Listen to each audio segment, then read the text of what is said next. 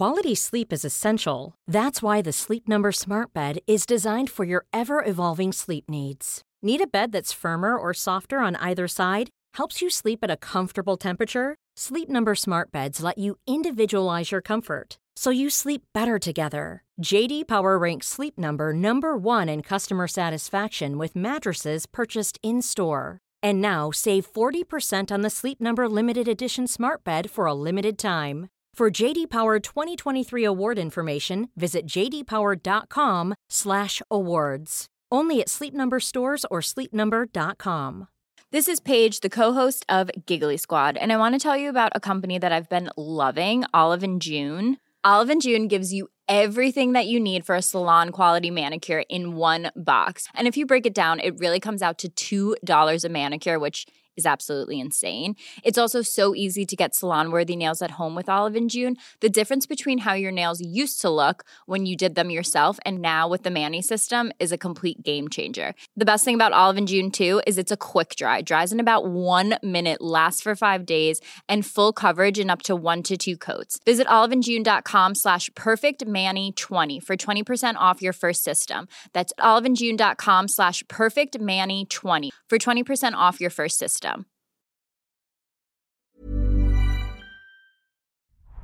The New Statesman.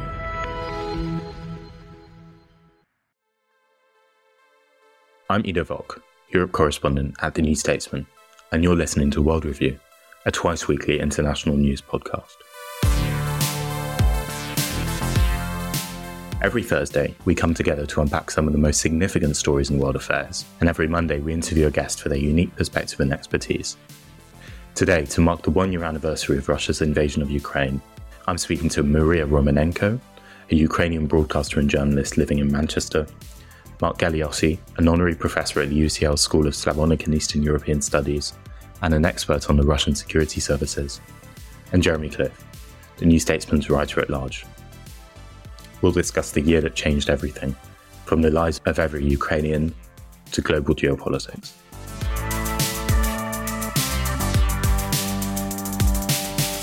Okay, Maria, if I can start with you, can you just recall the 24th of February last year and where you were and um, what you felt when Russia invaded your country?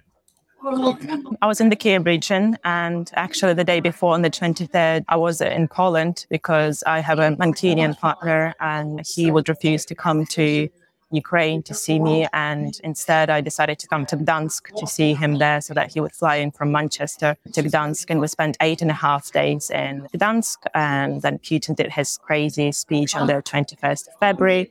And after that, I just decided to go back to Ukraine because I was like, well, Ukraine is my country. I'm living here in Gdansk, kind of paying for accommodation, but I should be back home. So we flew back on the 23rd, and that was probably one of the last flights to land in Kiev. And then the same evening, my dad rang me and said that he's heard that central Kiev might not be safe that night. And I lived in Podil, so, so that's very central. So we went to my dad's place, just in the Kiev region, like southwest of Kiev, and spent the night there. And then at 7 a.m. on the 24th of February, my partner woke me up, shaking me and saying that Russia has bombed Ukraine. And I was like, where have they bombed? And he was like, everywhere. So then he was like, we need to get up because I'm leaving the country. I'm going to, to Lviv to, to cross the border and get back to the UK. And I had one hour basically to decide what I was doing as we convinced my dad to drive Jazz and to drive us to to Lviv. And whilst they were getting petrol, because uh, getting petrol that morning was a huge challenge as well, and they went to find somewhere to get some petrol for the car. And whilst they were doing that, I had one hour basically to pack and decide what I was doing. And then we set off to Lviv. We basically overall, it took us 40 hours to, to cross the border. He was very sure that he wanted to be out of Ukraine because it's not his country and he didn't want to be stuck in a war in a country that's not his own. He's got friends in the UK and also he's Jewish. So he comes from a background of people that if it, they leave it too late to leave a war, then won't end well for them. So basically he's got that ingrained in his family history. So he was very certain that he wants to leave. And I just followed him without really knowing if I even crossed the border. And I ended up doing that. That was like four days in Poland fighting the British bureaucracy to let me into the country because that was before the UK announced the Ukrainian schemes that they had. So I had a very special case of myself. Um, and trying to enter the UK. I wonder if you can speak about maybe how your mindset and your attitude to the war evolved. We all remember that when the war first broke out, there was horror, but I think that the consensus in the Western intelligence community among kind of most observers, I think, possibly including some people in Ukraine, was that Ukraine would be quite quickly defeated by Russia. I think the Americans were saying that, that the Russians would be in Kiev by within a few weeks or a few days. And clearly that didn't happen. I'm just wondering, as the war continued and after those first few days, it, it became quite obvious that Russia's plans had not at all succeeded. How did your attitude to the war change over time? I mean, all of us, when there were all the multiple threats, even before, the weeks before, all of us were saying, but the war has been going on since 2014. For Ukrainians, the war actually had started in 2014, eight years earlier. What happened, actually, none of us expected to happen at such a big scale. I'm pretty sure that's the case. You know, a lot of people thought that something would happen, but I'm pretty sure that the vast majority, at least probably 95%, and probably including President Zelensky himself, we didn't think that things would happen at such a big scale, basically bombs just everywhere throughout the whole country. So think the first few days, as much as it's good to talk with optimism now. But I think the first uh, couple of days, things were happening so fast, and especially with the Kiev region getting occupied, you didn't really know what to expect. I think a lot of us still hoped, and that's what you can see with a lot of people who just stayed the first few days waiting to see what happens. And even my dad was telling me, like, can you convince Jazz, my, my partner, to, to stay and see what happens? I think there were definitely still a lot of people who were kind of still hoping to wait it out and that things would be over very soon. I think a lot of people actually had those thoughts that it would be a matter of a few days and a couple of weeks and things would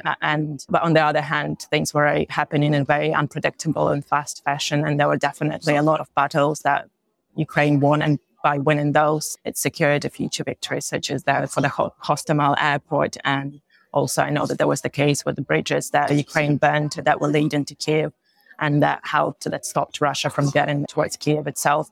So it was things were happening so fast. It was very unexpected sort of nature. And I think at that point it was even hard to grasp what would happen. But I think a lot of people still knew. And I think that probably comes from our Ukrainian nature. We're so patriotic and we love our country and our land so much that we're just not prepared to leave it unless unless you've got children or unless you've got another reason to leave. So I think there was still a lot of hope but uh, truth be told, you know, I don't think anybody exactly knew what would happen because things were changing so fast. But that saying that, uh, I think even if Putin did take over Kiev in three days, how he said he would, I think people would not take over the land, but not the people. People would never warm up to whatever new government they would install. You can't defend. So you can probably defeat some of our land, but you can't defeat our people and you can't win over our people. When you left, did you fear that you might not be able to return? Did you think it might be possibly the last time that you would be able to see Ukraine, at least for some time? I mean, there was that decision of when I was choosing whether to stay or to go, I was like choosing between my partner and my family because I didn't know when I would see them, I guess. And I, it wasn't because I thought that, that I wouldn't be able to return to Ukraine. I just didn't know whether there would be transport connection between, uh, between Ukraine and, you know, because as we see now, a year later, things actually, the transport connection is actually quite good. It takes a very long time to get to Ukraine, but there's small ways. So there's cars going between uh, Ukraine and Poland and Ukraine and other neighboring countries. There's buses, there's trains. So they've been really good with arranging that. But before that, and in the first couple of days, you actually didn't know if might not even be possible to get into the country. So I think there was a fear in terms of that I won't physically be able to get in because you don't really know what will happen. But I, when I was leaving, I didn't think that I was leaving. Certainly, I didn't think that was leaving for a year because now it's a year. Now we can say it's been a year. But I certainly, yeah, a lot of us, I think we thought that things would be over. As I said before, things would be over in a matter of days, a couple of weeks. And then we kept thinking with, so a lot of Ukrainians in the UK now, they live with one foot out the door. So they can't really plan their lives here because they kept, keep thinking that they're going to go back.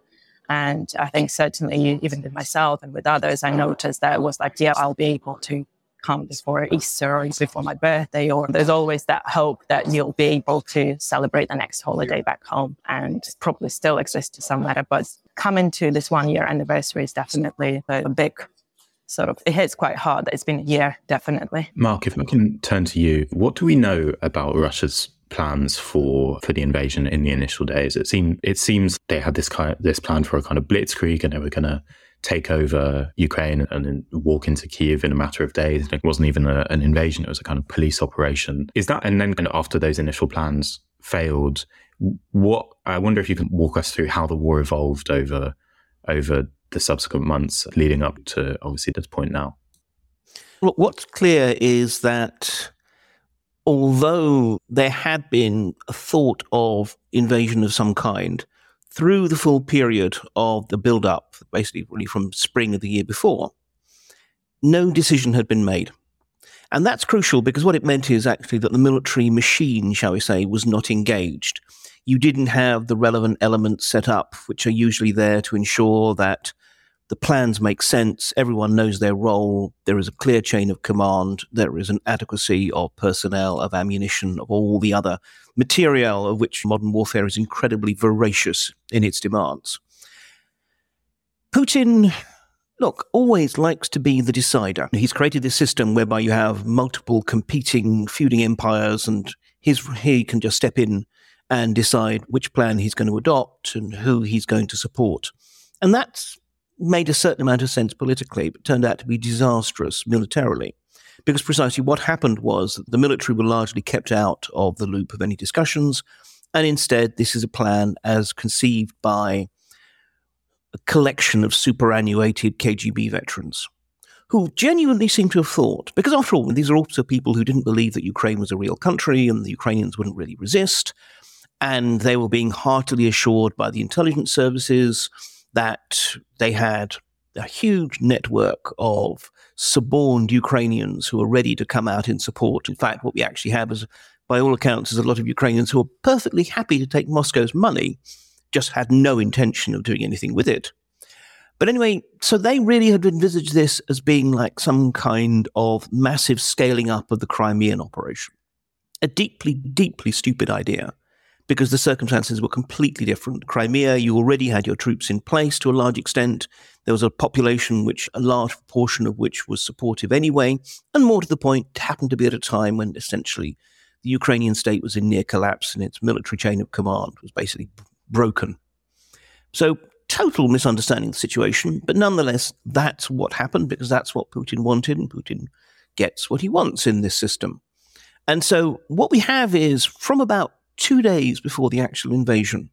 Clearly, that seems to have been a point where the military apparatus was fully briefed that this was happening. And the generals are scrambling to try and bring some kind of sense to this. So, once that initial strike fails, and it's worth noting that it wasn't quite as obviously a done deal as some suggest. Had the Russians been luckier, smarter, or whatever, it's possible that they might have, if not taken Kiev, but at least been able to get to the center and actually possibly even threaten the government. But the point is, it didn't happen. And here we, we really begin to find the clash between an authoritarian who, after 23 years, is essentially the 22 years rather, as the essential sort of dictator of your country, find it difficult to think of things not going his way. And the technocratic military commanders who are just simply trying to salvage the best of the situation. And for quite long some time, they fail. Instead, you get this sort of just simple attempt to just simply throw forces at Kiev, creating a situation in which the Ukrainians, who we have to note had spent eight years planning and thinking and preparing for this war really quite effectively, we see, were able to basically not just stop the Russians in their tracks, but also delivered some devastating blows to what were the best of the Russians' forces. And then after a certain point, you see the generals trying to basically, or being granted the right to begin to have more control. You, in due course, have the withdrawal from Kiev once it becomes clear, a long time after it had become clear it wasn't going to succeed, and focusing on the south or southeast of the country. And at this point, it becomes, shall I say, much more recognizably a military campaign rather than some kind of special operation. But even there's constant interference from the political system. And in part, this is because of Putin himself demanding victories. That's probably why he removed General Surovikin, the sort of most recent but one overall field commander, even though he was actually doing a good job because he wasn't being aggressive enough. But also, I think, even more to the point, the systemic problems of this system. This model of competing military force, competing political forces, has also mapped out into the battlefield. We see the regular army, we see the forces of the former pseudo states, we see obviously Wagner, National Guard, Kadyrovtsi, a whole variety of different actors, all actually still competing for the Tsar's favor. So we still do not have what we might think of as a proper military operation. And the presence of the chief of the general staff, Gerasimov, in charge, I don't think is going to change. Now that we've got to that point, I wonder if you can talk about the military situation by contrast on the Ukrainian side. Clearly, as you said, the assumptions that Russia had about the cohesiveness of, of, Ukraine and its effectiveness, and also about the support that Western countries would offer Ukraine were way off. If this has really shown the dysfunction of the Russian system, has it also shown how cohesive and effective Ukraine is? Yes and no, which is a deeply unsatisfying answer, but let me unpack that. And without in any way taking away from the Ukrainian success, in some ways, part of their success has actually been about a lack of cohesion. It's precisely been that they've demonstrated you know, ingenuity and initiative on the battlefield. And what's happened is, instead of trying to stamp that out with some kind of monolithic decision making process, actually, the Ukrainians have gone with that and turned that into an absolute feature. The reason why I kind of stress that is because I think we, we have to acknowledge that there are characteristics of the Ukrainian state before February the 24th that are still present in terms of still a certain, although there, there is a very, obviously, a kind of a popular will to resist, there are still challenges in terms of the discipline and the structural control of the country, which we see manifest in, in, in a variety of small ways. And in some ways, there just has to be that little asterisk before we get excessively starry eyed about the, the Ukrainian sort of military venture. But on the other hand, what is clear is that they're very far sighted in terms of they understand the degree to which Putin's strategy is now less about winning a victory on the battlefield. He will obviously happily take whatever victories he can get. But I don't think he necessarily believes that even the level two conditions for victory, which he seemed to have set, which is all of the Donbass plus the Crimean land corridor and Crimea, I don't think that's likely to be achievable.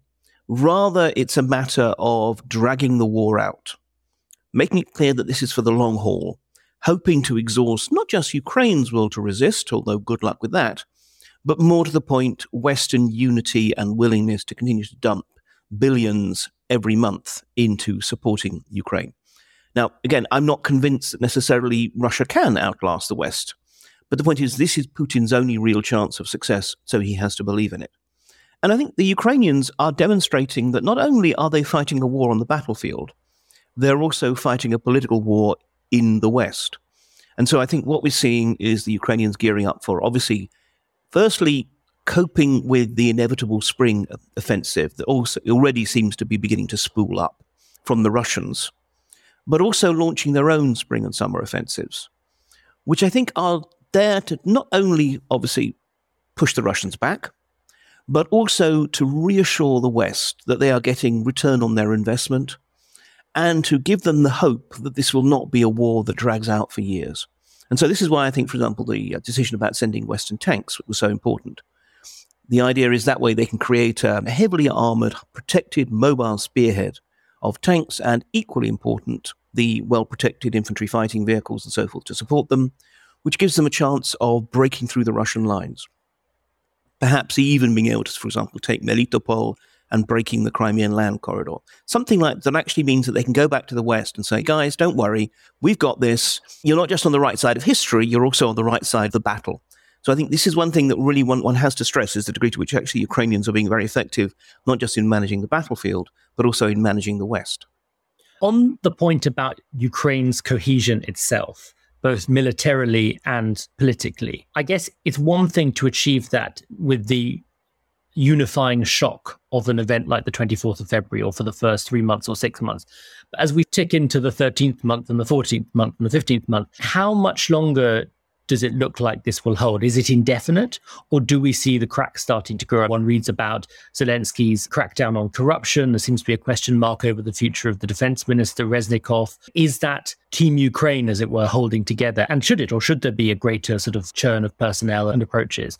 I wonder if I could we could hear from both of you on that. Perhaps Mark on the defence and military side, and Maria, you might want to speak about the political and the social dimension. But that that that big question of where that cohesion's at now.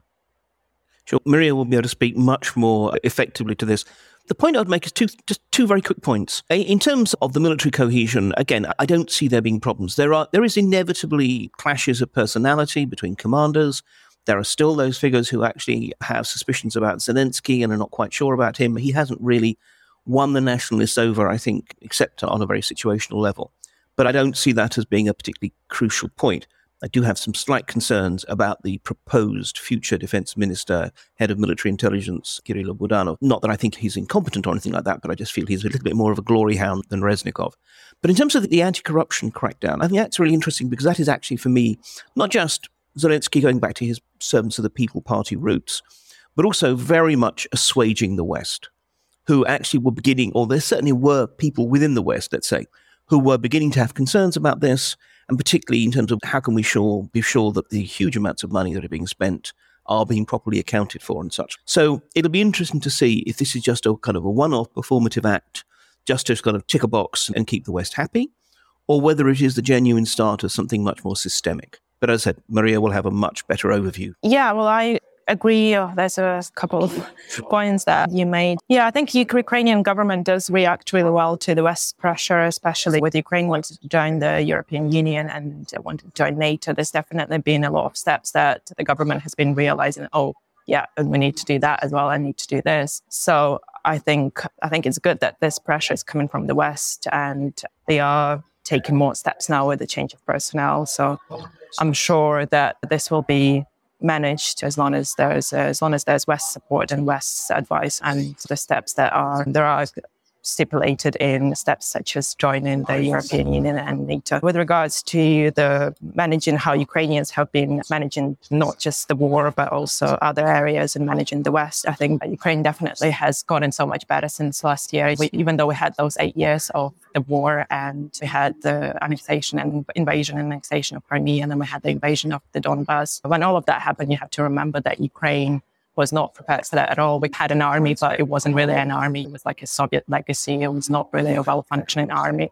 And it was over the last eight years, nine years now, Ukraine had to prepare. The army had to get much better in so many areas. And there's definitely, there are mistakes that were made by the West in not reacting quicker to in 2014, not reacting quicker in 2008 when Georgia was invaded. And that could have been handled lot better. And then we wouldn't have the situation now. But there's definitely mistakes that Ukrainian government made with regards to Crimea. I think there was a long time when Ukrainian government was just uh, acting as a victim rather than pro- being proactive, just saying that you're a victim, but not actually taking steps to return to get Crimea back. And that's changed since around 2021 when there was with Crimea platform, with getting the West support for, for getting Crimea back. Uh, and that those are all good steps. And unfortunately, over the last eight years, as much as people in the West now see this as a sudden invasion, it wasn't a sudden invasion in 2022. Russia had been preparing for it since they captured Crimea. They built a military base there and they've been using, and had they not done that, they wouldn't be able to have gotten here, basically. They wouldn't be able to have the full scale attacks all over the country. So there's been some lessons learned, and certainly since last year, Ukraine's been much more cohesive. And I think now with the new skills that the government has learned, I think it should hopefully stay that way. Wherever you are in the world, if you're interested in global affairs, you can subscribe to The New Statesman in digital, in print, or both from as little as £1 a week. That's 12 weeks for just £12. That's €1 Euro a week in Europe and just $2 a week in America. Just go to www.newstatesman.com slash podcast offer.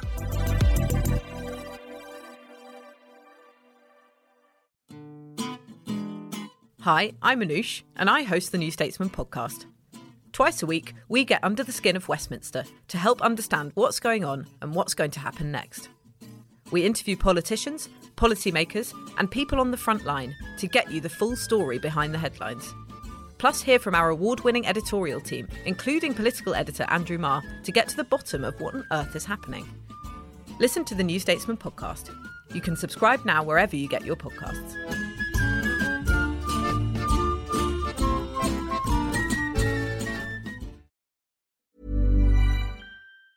Many of us have those stubborn pounds that seem impossible to lose, no matter how good we eat or how hard we work out. My solution is PlushCare PlushCare is a leading telehealth provider with doctors who are there for you day and night to partner with you in your weight loss journey. They can prescribe FDA-approved weight loss medications like Wegovy and Zepbound for those who qualify. Plus, they accept most insurance plans. To get started, visit plushcare.com slash weight loss. That's plushcare.com slash weight loss. Quality sleep is essential. That's why the Sleep Number Smart Bed is designed for your ever-evolving sleep needs. Need a bed that's firmer or softer on either side? Helps you sleep at a comfortable temperature? Sleep Number Smart Beds let you individualize your comfort so you sleep better together. JD Power ranks Sleep Number number 1 in customer satisfaction with mattresses purchased in-store. And now save 40% on the Sleep Number limited edition Smart Bed for a limited time. For JD Power 2023 award information, visit jdpower.com/awards. Only at Sleep Number stores or sleepnumber.com. This is Paige, the co-host of Giggly Squad, and I want to tell you about a company that I've been loving, Olive and June. Olive and June gives you everything that you need for a salon quality manicure in one box. And if you break it down, it really comes out to $2 a manicure, which is absolutely insane. It's also so easy to get salon worthy nails at home with Olive and June. The difference between how your nails used to look when you did them yourself and now with the Mani system is a complete game changer. The best thing about Olive and June too is it's a quick dry. Dries in about one minute, lasts for five days, and full coverage in up to one to two coats. Visit oliveandjune.com slash perfect Mani 20 for 20% off your first system. That's oliveandjune.com slash perfect Mani 20 for 20% off your first system.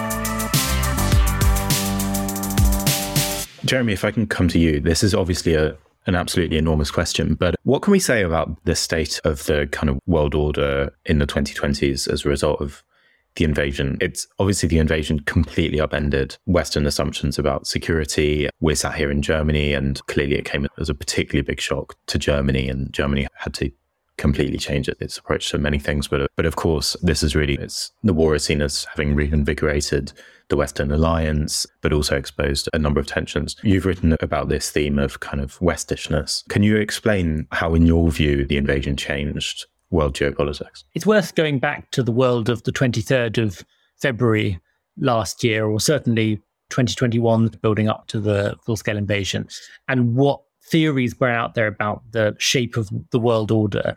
And you go back then, and there was a lot of commentary about the West having struggled with COVID in contrast with China, for example, which seemed to have established a certain amount of normality behind the walls of its zero COVID strategy. There had been at the start of 2021 a certain the West is back narrative around Joe Biden succeeding Donald Trump, tempered, of course, by the drama of the storming of the Capitol on January the 6th that year, and then, of course, the debacle of the pullout from Afghanistan. So you had all of those sort of narratives competing as 2021 drew to a close and 2022 began. And I think what the war has served to do is to discredit some of these more binary arguments about the state of the world it is not true that the West is back in the sense of we're back to the 1990s, nor is it true that we're in some new era of a Beijing consensus of the West or the of the liberal order being entirely dead. We're in some sort of transitional phase. I think that's fair to say. It's clear and I think Germany clung to this perspective longer than most, but it's clear that the world of the immediate post Cold War era is over. We can't talk about Western hegemony and the onward march of trade, globalization, democratization in the way that we could before. And that's really been obvious for a number of years already. But at the same time, we haven't reach some new stable settled order. It's worth asking where would this narrative be now if mark as mark says it wasn't perhaps so far away from russia being able to take kiev and certainly perhaps without some of the military modernization of the years preceding 24th of february last year that might have happened. And from there you get to the toppling of the ukrainian government possibly a very different outcome and a very different world now. And we might well be sitting here if that were the case and saying we are now in the new era of authoritarian power of Russia and China as a new bloc that is rolling back the West's influence and the West's reach. And that isn't the case. But we're clearly in, so, as I say, in some sort of transition. And that's why I've turned to this phrase Westishness, which is a an adaptation of a word that the Munich Security Report coined in early 2021. They talked about being in a Westless world, a world where after the Trump presidency, it seemed that the West as an alliance, the West as a bloc, no longer really served a sort of descriptive function. And my point is that we're not really in a Westless world. We've seen how the West came together, galvanized by the attack, has been pivotal to Ukraine's self defense, and has shown that it can, you know, in, in many ways it remains an alliance that can stand up to authoritarian regimes and autocracies, and actually that can show the limits of those systems. We have seen in the military failures, on which I'm sure Mark can tell us more, of the Russian armed forces, the failures of a system that does not have proper checks and balances, that does not have rival poles of power, that does not have internal pluralism. We've seen that arguably to some extent in China with the debacle of its zero COVID strategy. And I think the idea with the phrase Westishness was to try and capture something of a world where the West does remain the world's preeminent alliance it's imperfect. In many areas, it's fraying. There are certainly internal divides within that. And I think we may see more of those in the second year of this conflict than we did in the first. But it is still, at the very least, first among equals among rival global poles of power. And I think we need to think in terms of, of this, those slightly more nuanced terms. And in terms of this being a transitional age, to what exactly we do not exactly know. And so that was my attempt to draw together what we've learned over, over, over the war and how it's challenged what we previously thought. And so now we're obviously a one year of war. Sadly, there doesn't seem to be any end in sight. I don't know if anyone really has a kind of clear idea of how this war ends. And I was hoping to get all of your views on this. What can we expect for the second year of the war. Is there obviously the optimism of the Ukrainian side has markedly increased as they managed to retake large swathes of land from the Russians? Clearly, there's there's an expectation that Western support will continue. The, as you, as Mark said, the tanks are an important signal of that. At the same time, clearly. Russia is signaling that it's not it's not ready to back down, and there are always these questions as to to how long the West support will last, whether there will be any fractures in in uh, in this kind of consensus, which is largely held to support Ukraine. Maria, I was wondering if you could give us the Ukrainian perspective first. What's the belief on the Ukrainian side about what can be achieved in, in, in the next few months and over the course of, unfortunately, this war which continues? I think the war has to end with the retaking of both Donbass and Crimea and going back to the pre 2014 borders. It's very important. This is what the Ukrainian government has been saying. There is there is hope. And it's, a lot of it obviously depends on the provision of, of weapons and ammunition from the West. And I think if they do continue that, then we will hopefully see a victory quite soon. But I think what's important for the West to understand is, and by the way, I think it's not just a Ukraine west east divide. I think it's more important to to show it as a like civilized world versus you know the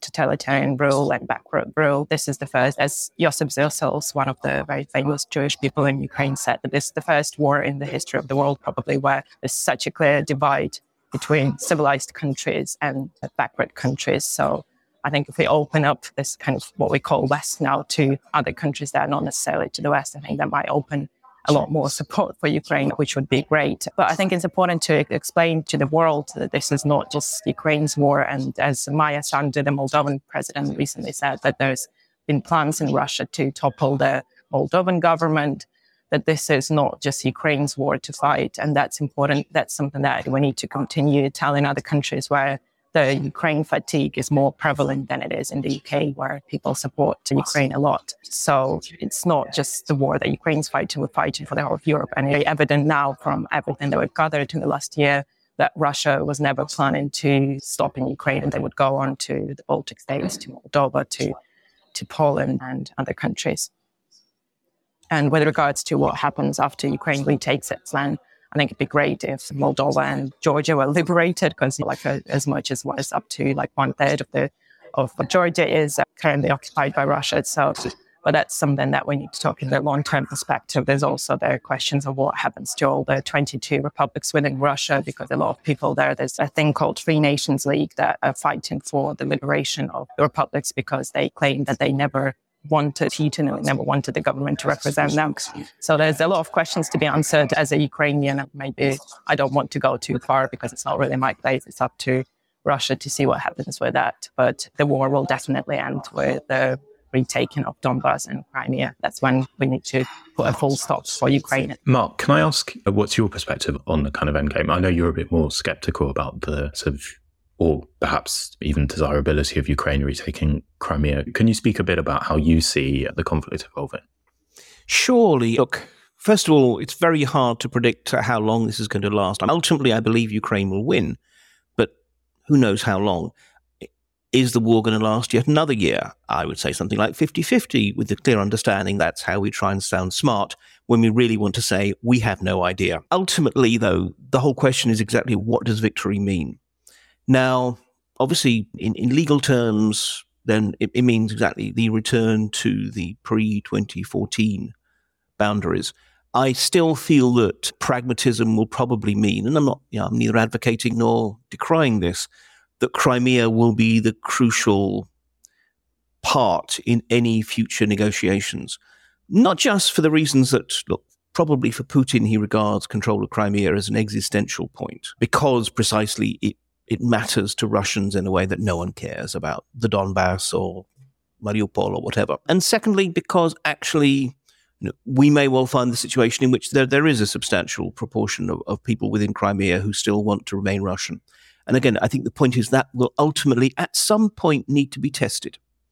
There will have to be some kind of properly internationally monitored and indeed probably managed referendum, which will also have to include those people who fled or were pushed out of Crimea. I think this is the trouble. If this is a war for values, which it clearly is, then part of those values has to be in terms of the self nation of peoples. It's not that I actually believe that we can say definitely, oh, Crimea will become Ukrainian or Crimea will become Russian or whatever. But I just do think that actually that, that's going to be probably the most complex issue on which any eventual peace talks will pivot. Final point I'd make though is for some, this is actually precisely a war of good versus bad that has to, just as happens when once the ring is deposited in Mount Doom, lead to the complete collapse of the armies of Mordor and the very nature of Mordor itself. If we set the bar how this war ends that demands that there has to be Putin and co in a war crimes tribunal in The Hague, let alone these notions of the decolonization of Russia, which actually is something we'd probably end up having to impose on Russia because there's very little evidence of desire for decolonization within Russia, then actually we are more or less creating a situation in which this war is guaranteed to continue and to expand. And again, I think this is one of the one of the failures we've had in the West is behind this mantra of the war ends when Ukraine says it ends, which is well meaning, but it's also a way of avoiding any real serious discussion about the end of the war we are kicking that can down the road. We do need to have some sense of what we think the end game looks like. And Jeremy, what's your perspective on this? Do we have a sense of obviously the Americans, Europeans, do they are they coming to some sort of idea of what the end game might be, or are they still are they still sticking to this line that the war ends when Ukraine says it ends? I think there's definitely different views of the end game. As Mark says, it's not always very clearly expressed, and perhaps it would help for there to be some sort of forum or some sort of more open discussion about this. I think there are some in the West for whom it, it means total military victory, including Crimea. For others, it ends more at the negotiating table. We haven't really teased out those differences very openly yet, but that point may well come, and it, it probably has to. I, I have to say, I, I do worry about cohesion of the Western alliance back in Ukraine as we go into the second year and without an end in sight at the moment. And there are signs of elements of war fatigue. One can overstate it, but there was a recent poll showing, for example, that a majority of Republicans in the US no longer back further support for the Ukraine obviously with the American presidential election coming year up next year, that's that's that's concerning. There is this question of different degrees of how far, how much to the hilt Western countries want to back Ukraine militarily. In some ways, this becomes an issue the more successful Ukraine is with any spring and summer offense. If it does punch through the Russian land bridge and cut off Crimea or come close to cutting off Crimea, you then get the question of does Western backing involve implicit support for Ukraine trying to retake Crimea? So that then becomes another divisive issue. It's true that, to mention another factor here, that the Europe has avoided some of the worst economic scenarios over this past winter, but energy prices are still relatively high. There is still this specter of deindustrialization. And so one wonders where those, the economic divides within the West, particularly between the US and Europe, could come to undermine that purpose. And then just lingering in the background is the question of, of relations with China, which obviously isn't directly affected by the, the uh, pro- progress of the war, but which is a potentially divisive point within the Western alliance backing Ukraine. And I think it's one to watch as well on this front. So, for these various reasons, I wonder where I hope the war ends before then. But if we are here in a year's time looking back on the second year of the war, whether we will still be talking about a West that acts in as unified and as coherent a way as it has to date. I hope so, but I'm not entirely sure if it will be. Just to finish, can I ask you how you think Ukrainians would respond and how Ukrainians would react if there was an indication that Western support was cooling? Like, obviously, expectations have risen so much over over the war, and Ukrainians have shown they're capable of tremendous sacrifice, and as a result, that tremendous sacrifice, defying expectations again and again. And that probably has changed mindsets tremendously. And I'm just wondering, Ukrainians have to balance so many things, and among them is, of course, the support or otherwise of Ukraine's allies. And if there was a sense that that the allies were increasingly pushing Ukraine to make compromises, how would that be received within Ukraine? Well, I don't have any reasons to believe that our government would give in to any sort of, what do you call it, any compromises, basically. And I think in terms of the West, I don't think they're stupid. I think I don't think they will they will stop support. I think they understand what the drill is and how if they the West stops supporting Ukraine, that the war, as I said before, would move on to other countries, and that's something that nobody in the US, nobody in NATO would want, nobody in the West would want. So I don't think I don't think that we are at risk of that. And I think the Ukrainian government is doing a very good job to keep reiterating the, the threats and everything to the West. If I may correct Mark what he was saying before, if that's okay, regarding the referendum in Crimea, I want to remind that Ukraine had a referendum in 1991 and the overwhelming majority of Crimea and the whole of Ukraine. I think in Crimea was around 80% voted that they wanted Ukraine to be independent. They wanted Ukraine to be a separate country. Of course, we can run another referendum, but I mean, it's quite obvious what the situation was before 2014. And we also need to remember that Crimea is the indigenous people of Crimea is Crimean Tatars, and they've been driven out from Crimea before they, they returned in the 90s, and this is their home and they, the ones whose views should be accounted. It's very clear from all the Crimean Tatar leadership that they are with Ukraine and they support Ukraine. But yes, sure, if somebody wants to do a referendum, I'm sure Ukraine can organize it. But it's very clear where what the situation Crimea was before Russia started its operation free taking it. Thank you so much, all three of you. That was really illuminating, and I hope we won't have to be back here in a year. This has been World Review for the New Statesman. You can read all our international coverage on newstatesman.com. If you've enjoyed this episode, please tell a friend and rate us. Our producer has been Adrian Bradley. I'm Ido Vock. Thanks for listening, and until next time.